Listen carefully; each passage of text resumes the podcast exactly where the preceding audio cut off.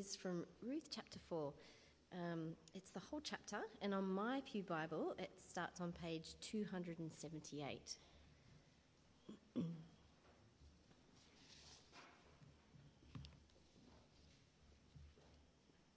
so, page 278, Ruth chapter 4. Meanwhile, Boaz went up to the town gate and sat there.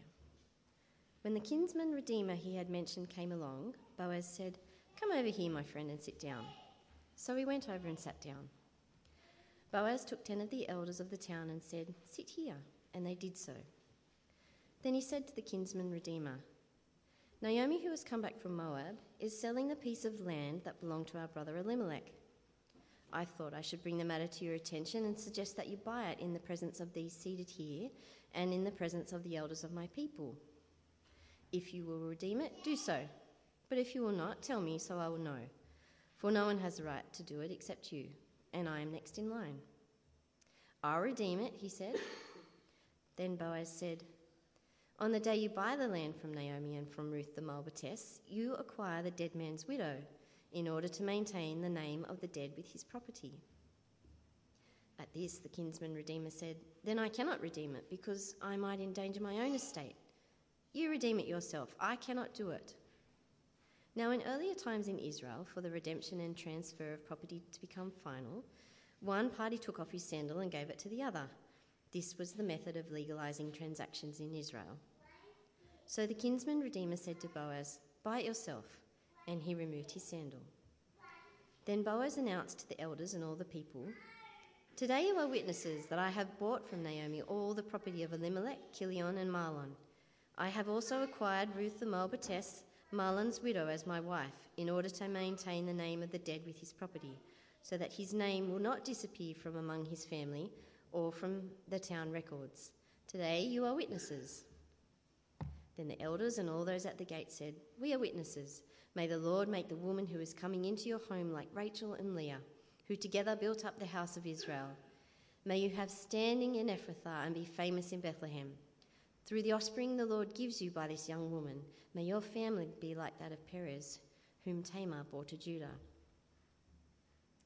So Boaz took Ruth, and she became his wife. Then he went to her, and the Lord enabled her to conceive, and she gave birth to a son. The women said to Naomi, Praise be to the Lord, who this day has not left you without a kinsman redeemer. May he become famous throughout Israel. He will renew your life and sustain you in your old age. For your daughter in law, who loves you and who is better to you than seven sons, has given him birth. Then Naomi took the child, laid him in a lap, and cared for him. The women living there said, Naomi has a son, and they named him Obed. He was the father of Jesse, the father of David. This then is the family line of Perez. Perez was the father of Hezron, Hezron the father of Ram, Ram the father of Minadab, Minadab the father of Nahshon, Nahshon the father of Salmon, Salmon the father of Boaz, Boaz the father of Obed, Obed the father of Jesse, and Jesse the father of David.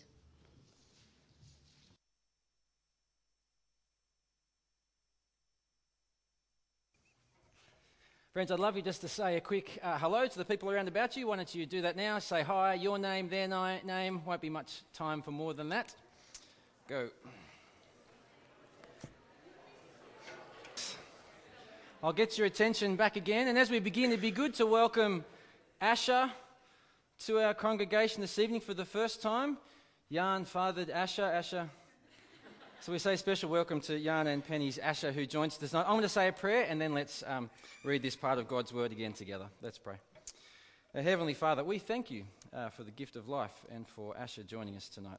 We thank you for that. Father, we thank you too uh, for your word to us. We pray, uh, Heavenly Father, please would you have mercy on us this evening? Would you teach us from your word? Would you be at work inside of us by your Holy Spirit? Father, if there are those here who don't yet trust the Lord Jesus, we pray tonight will be a night you cause that to happen. For those of us who do, our Father, we pray we rejoice in your goodness to us in him and our redemption in him. We pray this for Jesus' sake. Amen. Make a joyful noise to the Lord. Okay, uh, friends, I wonder uh, have you ever heard the one about the man uh, and the storm and the day he met God? Uh, the story goes like this A terrible storm came into town. And uh, the local officials sent out a warning calling everyone to evacuate. Uh, and, and, of course, that's what they did. Uh, all that is, except for one man who, who stayed in his home and insisted, It's okay. Don't worry. I know God will save me. Uh, well, the rains came down and the floods came up, and the neighbours came by with room in their car, and they called for the man to come. But the man turned away and said, No, I know God will save me. And the floodwaters rose, and this time the man on his steps, and a canoe came by. And they called him to come, but the man turned away and said, I know God will save me. And the floodwaters rose, and the man at now on his porch, and a police boat came by. But the man turned away and said, I know God will save me. And the floodwaters rose, the man now on his roof.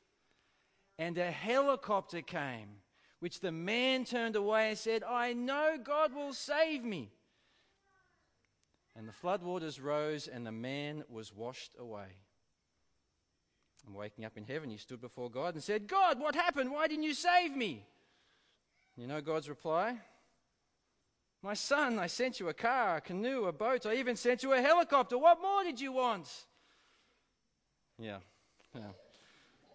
Why tell that story? Well, partly it's because there's been a bad joke told at the start of every Ruth sermon so far, and this one seemed to, ashamed to miss it out. But mostly because that story teaches us a great lesson. What's that? Well, I want to say it's that even when we can't see it, and even in fact when it's hardest to believe, God is at work in His world doing good, and especially His great good to save. God is at work in His world doing good, and especially His great good to save. And of course, as we come to the book of Ruth, that's exactly the same lesson God wants us to learn. Only not in the, the make believe world of some bad joke, but in the real world. In the world in which Ruth and Naomi really lived, and in which you and I really live. A world in which those things are so often denied and so easy to doubt, even by God's people. As, like Naomi in chapter 1, our plans are frustrated and our hopes are dashed. And so much of what we thought would happen or should happen simply doesn't happen. Or as we live in a world that, that daily insists that every part of that lesson is wrong, that daily insists in the media that gets pumped into you every day that your God is in fact not good and that your God isn't really involved in this world, but rather stands at a distance and indeed belongs at a distance, arms crossed, face stern, holding back what he might have given. Well, then, friends, I want to suggest these are the things we're prone to doubt that God is at work, doing good, and especially He's good to save. And yet, these are the things that it's precisely then when circumstances seem against it, when the voices of the world stand against it, these are the things we need so desperately to believe. You see, I want to say that's what makes the book of Ruth so wonderful. Because on page after page after page, in real human history, through the, the hardship of chapter 1, uh, the, through the coincidence of chapter 2, through the people of chapter 3, God shows He is at work in His world. God shows He is at work for good. And in what really is the great climax of the book of Ruth, here in chapter 4, God shows us He is especially at work in His greatest good He has ever done for you in His work to save. Well, let's have a look at Ruth chapter 4. You remember as we ended the story last week, the future was hanging in the balance. Uh, Ruth had come to Boaz on the threshing floor. Uh, she had risked her reputation, do you remember? Uh, she had risked her safety. And in that strange kind of don't try this at home, uh, lying at his feet kind of way, she had proposed to him that he proposed to her. Uh, she had asked Boaz to, to fulfill his own prayer, to be the one that God would use to rescue her. And as we saw last week, that's exactly what he wants to do. But like all good stories, there was a twist, you remember? An obstacle, a problem, an onion in the ointment. And what was that? It was the other man. Cue the sort of deep tone sound. Dun, dun, dun. Another man between Boaz and Ruth. Another man with a prior claim to Ruth. See, as our story ended last week, it seems one thing's clear Ruth is going to get married. The question was, to who?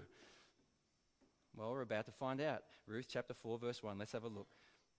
Boaz went to the gate of the town and sat down there. Now, I'll be the first to admit at first that doesn't, that doesn't sound very dramatic. Uh, you know, not, not very action man esque, as Naomi had just predicted at the end of chapter 3. See there? But see, you need to understand that the town gate was the center of city life. It was the place of business, of justice, of meeting. Think, think if you like, a chamber of commerce meets town hall meets some kind of physical Facebook. And that's where Boaz goes to get the job done. And as he does, who should just happen to come by? And yet another providential coincidence? Why, what do you know? It's the other man. And so, verse 1, see it there. Boaz says, Come over here, my friend, and sit down. So he went over and sat down. And Boaz took ten of the elders and said, Sit here.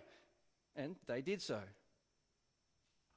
And then, with witnesses in place, all the formalities taken care of, Boaz turns to the man and he invites him to redeem, that is, to buy back at cost to himself, first Naomi's land, and then, as a condition of getting that land, also Naomi's daughter in law. Now, I should say at this point, uh, this is the point where the commentators just go crazy. And if you're excited by commentators going crazy, this is the moment for you. Uh, for the most part, what they're full of is wild praise for Boaz and his genius plan to get the girl, or the romance in the commentators apparently comes out. The way he starts with the land, if you have a look there, see it, verse 3. Before he only much later moves to Ruth down in verse 5. The way he makes it sound, and rightly so, that even if this guy gets the land, he's going to have to take Ruth. And so the land will never really be his. He'll just be holding it and tending it. For the sake of the child, he'll have to give Ruth and then raise himself and then give the land too. Just listen to how Boaz says it there in verse 5 when he kindly, finally gets to the point. Verse 5. Boaz said, um, You know, on the day you buy the land from Naomi and Ruth, the Moabitess, you acquire the dead man's widow in order to maintain the name of the dead with his property. And of course, the Redeemer gets it. See there, verse 6. The, the kinsman redeemer replied, Oh, oh, oh then, then I cannot redeem it, because I might endanger my own estate. You redeem it yourself. I cannot do it. So, so what the commentators then say is, Oh, Boaz, you old fox, in a slightly more academic commentator kind of way. Boaz, you genius, you did it. You made everyone's been talking about super admirable Ruth seem really undesirable, and then make her yours. And of course, I guess that is what he did. And I'm sure they're right. But, you know, it seems to me if you get too hung up on all the romance and the, the angling, and the, as though this is the latest episode of The Bachelor or something, it, it's to totally miss the point. Both of the reason we're told of the man and the reason we're told of the land. You see, what's the point of the land? The point of the land is to show us just how desperate Naomi and Ruth are. Even to the point of selling their land, their inheritance, their birthright, their best chance of livelihood. Friends, this is as desperate as it gets. This is the state of Naomi and Ruth. And what's the point of the man? The point of the man is to show you just how costly their redemption will be. You see, see, if you're anything like me, the temptation is when you read this and you hear of the other man to think of him as some kind of baddie and to secretly want to boo and hiss at his rejection of Ruth. I mean, after all, by now we like Ruth, right? But you don't like Ruth, you scoundrel. But it's important to see the passage itself never says that. Did you notice? And after all, he was willing to buy the land for Naomi's sake to buy her from her poverty. It's just that to take on Ruth too, to welcome her and care for her and provide for her at cost to himself, at the risk of his own inheritance, well, that was asking far too much.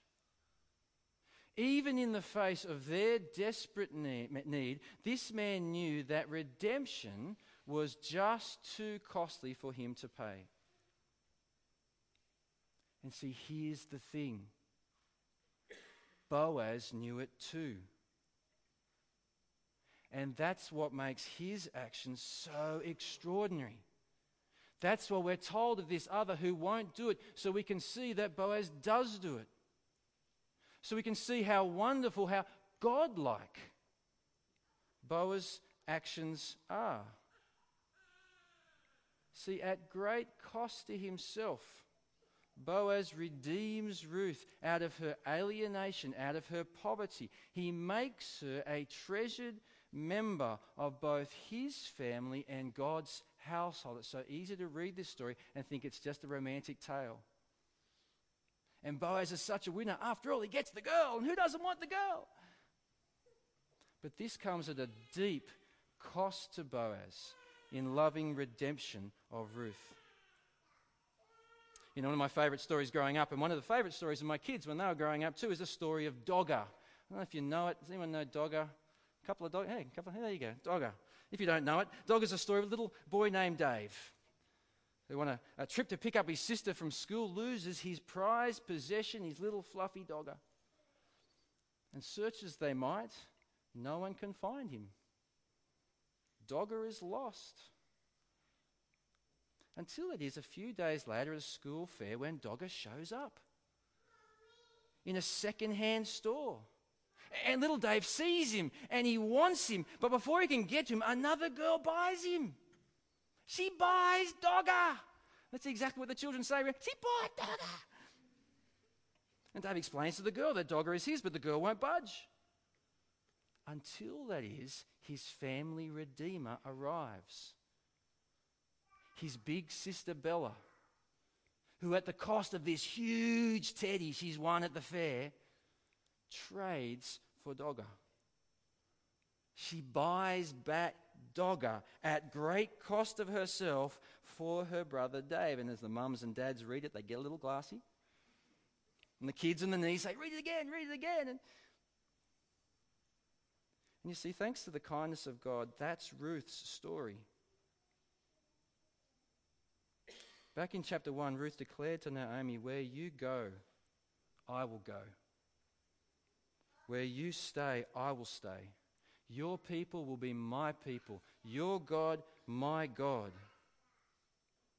And do you see here, as God redeems Ruth through Boaz, as he gives Ruth the greatest good anyone can give another. Redemption by God to himself, God makes that wish come true. Now, they are her people. Now, he is their God, her God. And see, then there's a scene that began with Boaz, just Boaz, the man, the elders. You'll notice now, verse 9 has all the people. Do you see? Everyone's come together. Everyone loves a wedding. Notice there, verse 9 Boaz announces to the elders, all the people, Today you are witnesses, all the people. Today you are witnesses. I have bought from Naomi all the property of Elimelech, Kilion, and Mahlon. And I've also acquired Ruth, the Moabitess, Mahlon's widow, as my wife, in order to maintain the name of the dead with his property, so that his name will not disappear from among his family or from the town records. Today you are witnesses. And of course, the people rejoice and the people pray. And we, reading on, think, at last, the happy Hollywood ending. The right guy with the right girl, finally they're together. Take your bow, roll the credits, done and dusted, let's move on. But of course, it isn't. There's still another scene. And in fact, importantly, there's more than one. After all, God's kindness and redemption for Ruth has never just been for Ruth, has it? This has been for Ruth for Naomi. After all, it was, uh, it was her that God has been showing his deep loving kindness to all along. It was her that God redeemed, brought back to himself through Ruth, through Boaz. And so you see, verse 13 Boaz goes to his new wife, and, and thanks to God, do you notice again God's sovereignty? She has a son.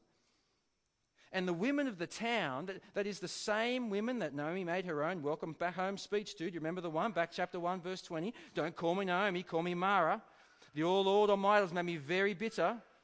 I went away full, but the Lord's brought me back empty. Why do you call me Naomi, since the Lord's pronounced judgment on me? The all Lord Almighty has afflicted me. Those same women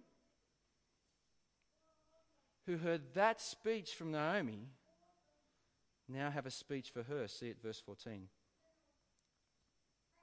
Praise be to the Lord, who this day has not left you without a kinsman redeemer. And at this point, note, they're not speaking of Boaz, do you notice, but the son God has given her. May he become famous. And notice, not just in Bethlehem, as the people prayed for Boaz, but in all Israel. He will renew your life and sustain you in your old age. For your daughter in law, who loves you and is better to you than seven sons, which, you know, in a story that's been absorbed with just having one son, is about as big a compliment as you can give. For she has given birth to him you see, this is really important. A story that began with grief and wants and no food and no children now ends with rejoicing and riches and feasting and a child. A story began, that began with the very kindness of God, doubted and denied, ends with that kindness, defended and demonstrated beyond all reasonable doubt. But wait, there's more. In what I like to imagine is, is something like a series of those babushka dolls, you know, the ones with the doll inside the doll inside the doll inside the. The verses go on and show us that God and His kindness is not done yet. How? Well, because you see, that loving redemption of God that was for Ruth, for Naomi, was also for Israel. After all, as John reminded us in that opening quiz, what were the very first words of the book of Ruth? Does anyone know? Can anyone do it top of their head? Book of Ruth, first words. It's like the ultimate test, maybe. Yeah, I'll take a muttering as an answer. In the days when the judges ruled. In a time described in the last words of the book of Judges, that, that is, the books of the Bible immediately before the book of Ruth, as a time when Israel had no king and everyone did as he saw fit, a time when mob ruled, a time of darkness and decay because there was no king. That's where the book begins, and yet how does it end? Verse 18 This then is the family line of Perez. Perez was the father of Hezron, Hezron the father of Ram, Ram the father of Amminadab, Amminadab the father of Nahshon, Nahshon the father of Salmon, Salmon the father of Boaz, Boaz the father of Obed, and Obed the father of Jesse, and Jesse the father of David. Do you see the significance? Do you see what God has done? in a time of Israel when there was no peace because there was no king, when the whole country was crying out for the kindness and the redemption of God, through the lives of two struggling widows and one faithful Israelite in a small Judean town, God was at work doing good, and especially his great good to save. God was paving the way for the great King David, the great Redeemer of Israel. And better yet, as, as Matthew showed us and Chris so well read for us in that first reading, God was paving the way for the great King Jesus, the great Redeemer, our great Redeemer. The one who, in the face of our desperate need, whether we feel that need or not, at great cost to himself, even the cost of his life, did for you what God did for Ruth and Naomi and Israel. He bought you out of your alienation and poverty. He made you a treasured possession in His family and His people. So you see, friends, this is the wonder of this wonderful story. This is your story. This is what God was doing to send his son to redeem you for his glory. And this is a picture of what God has done for you if you are his. This is the great kindness of God, the greatest kindness God can ever give and has given to you.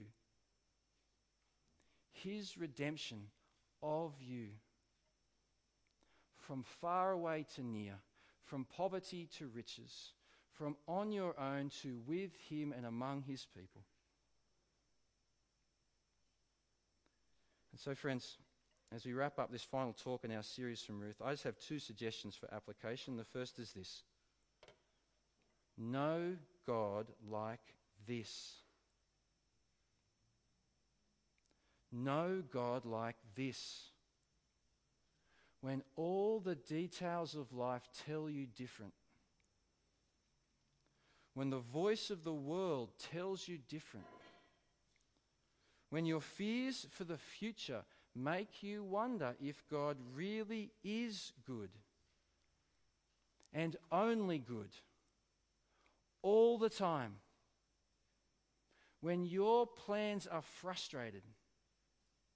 When your hopes are dashed when everything you thought should happen and would happen doesn't happen. When God feels distant and uninterested and uninvolved in this world or your life, know God like this. Especially given what you know of Him in Jesus. You realize, of course, that Boaz, Naomi, and Ruth, they never knew David. In all likelihood, they were gone before David came. They certainly didn't know Jesus walking and talking on earth. One day they will. But they didn't hear. How much more do we know? How much better reason do we have to know God like this as we trace this story through Him to us? as we see this great good of his redemption in us. Friends, don't believe the lie. Don't even believe your doubts. Instead, know God like this. Know that God is at work in his world doing good, and especially his great good to save. And second and finally, friends, I want to say align yourself with this God, with everything he says everything he says to be, everything he says to do. No matter how crazy that sometimes appears, no matter how unpopular, even if you are the only person sitting here today, align yourself with this God and with his people. At the school my kids go to at the moment, uh, SRI, you know, school scripture in schools has taken a bit of a battering. It's been moved to lunchtimes. And so naturally, kids don't want to go to learn about scripture at lunchtimes. Our kids are amongst the last kids going. I think there's maybe a dozen kids. Ours are the last. During last week, grades three and four went on school excursion. No one in year five goes. There's one kid who goes in year six. And she said to us, It's hard to go when it's just you and year two and down. What do you say at that point? I don't worry about it. Just take it off. Oh, it's heaps easier. Don't go. Now, what you say, I hope, is what we said. Align yourself with this God. as hard as it is to leave your friends and go to that place, align yourself with this God. Align yourself with these people, friends at the, at the lunch counter, and the, at the morning tea time at work, when God gets ridiculed. As the messages coming again and again through Facebook. As our media tells us again and again, He's not good, He's not involved. Align yourself with this God. When your temptations tell you to live different to His way, align yourself to this God. Align yourself with, his, with this God. Say with Ruth in chapter 1, verse 16 Don't urge me to leave you or to turn back from you. Where you go, I will go. With where you stay, I will stay. Your people will be my people, and your God will be my God. You know, at the start of the book, they must have seen the most ridiculous words for Ruth to say. And the most ridiculous thing for Ruth to do to stick with the widow Naomi, to stick with the widow's God. And yet, by the end of the book, nothing could have seemed wiser. And friends, so it will be for us. If not in this lifetime, then certainly beyond it. Finally, friends, if you're not right now a follower of the Lord Jesus, we pray it would not be because you think him unkind or unwilling or unable to redeem you to himself. We hope that this book has shown you how incredibly for you he is for the sake of his glory.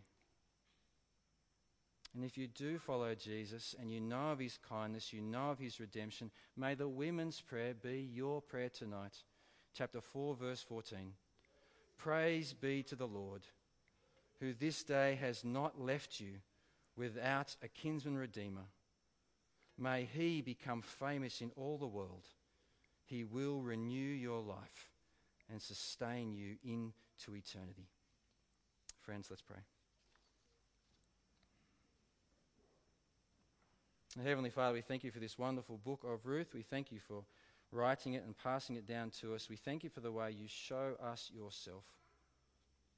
Thank you for the way you show us in the face of the world that denies and doubts, and even in the face of our own doubts, that you are at work in this world for good, and particularly for the greatest good of salvation.